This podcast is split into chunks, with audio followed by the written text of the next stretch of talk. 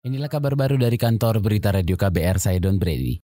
Kepala Bapenas Bambang Brojo Negoro buka suara terkait lahan konsesi milik Taipan Sukanto Tanoto di lokasi ibu kota baru di Kalimantan Timur. Bambang mengaku sudah meminta Kementerian Lingkungan Hidup untuk mengambil lahan konsesi itu untuk pembangunan ibu kota. Ia berjanji sebelum akhir tahun proses pengembalian itu sudah rampung tanpa masalah. Nggak ada denda, itu kan sudah dikasih tahu dari awal. Setiap setiap pihak yang dapat konsesi tersebut sudah dikasih tahu bahwa suatu saat konsesi mereka bisa diambil kalau negara membutuhkan.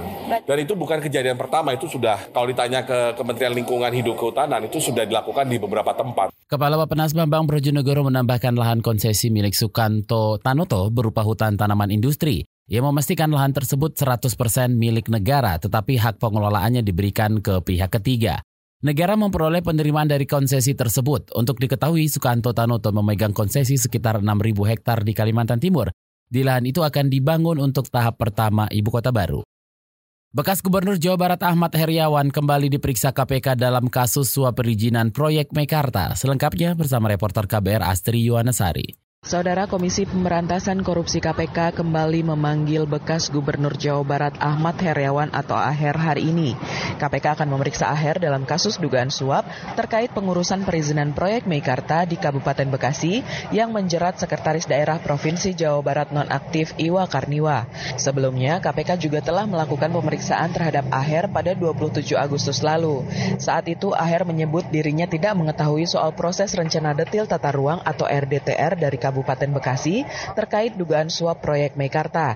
Aher mengatakan sampai dirinya pensiun RDTR tersebut belum masuk ke mejanya. Dalam perkara ini saudara Sekda Jabar nonaktif Iwa Karniwa dan ex-presiden direktur PT Lipo Cikarang Bartolomeus Toto telah ditetapkan sebagai tersangka berdasarkan pengembangan kasus dugaan suap Mekarta. Iwa Karniwa diduga telah menerima uang 900 juta rupiah dari PT Lipo Cikarang melalui sejumlah perantara. Sementara ex-presiden direktur Lipo Cikarang Bartolomeus Toto diduga berperan dalam mengalirkan uang suap senilai 10,5 miliar rupiah untuk bekas Bupati Bekasi Neneng Hasanah Yasin terkait dengan pengurusan perizinan proyek Mekarta.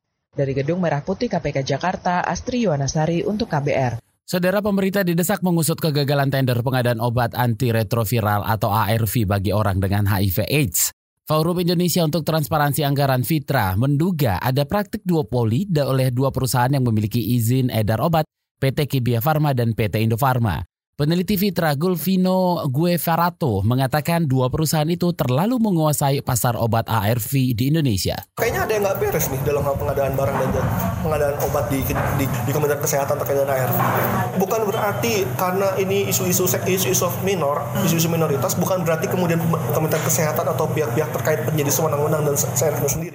Peneliti Fitra Gulvino Guevarato menyayangkan pemerintah masih tergantung pada dana internasional dalam pengadaan obat ARV yang mencapai 70 persen.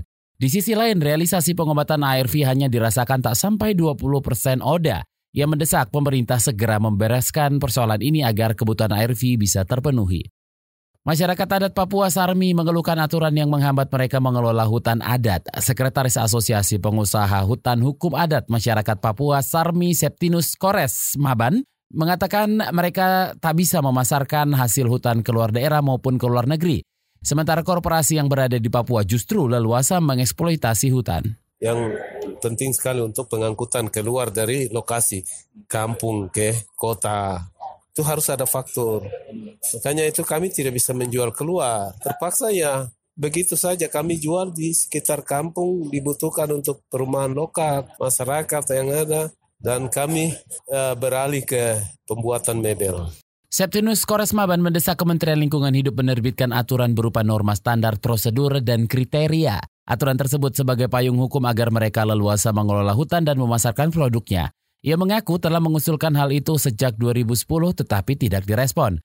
Menurutnya masyarakat adat justru lebih mampu mengelola hutan secara berkelanjutan. Mereka tidak memakai metode maupun peralatan yang merusak hutan. Demikian kabar baru dari kantor Berita Radio KBR. Saya Don Brady.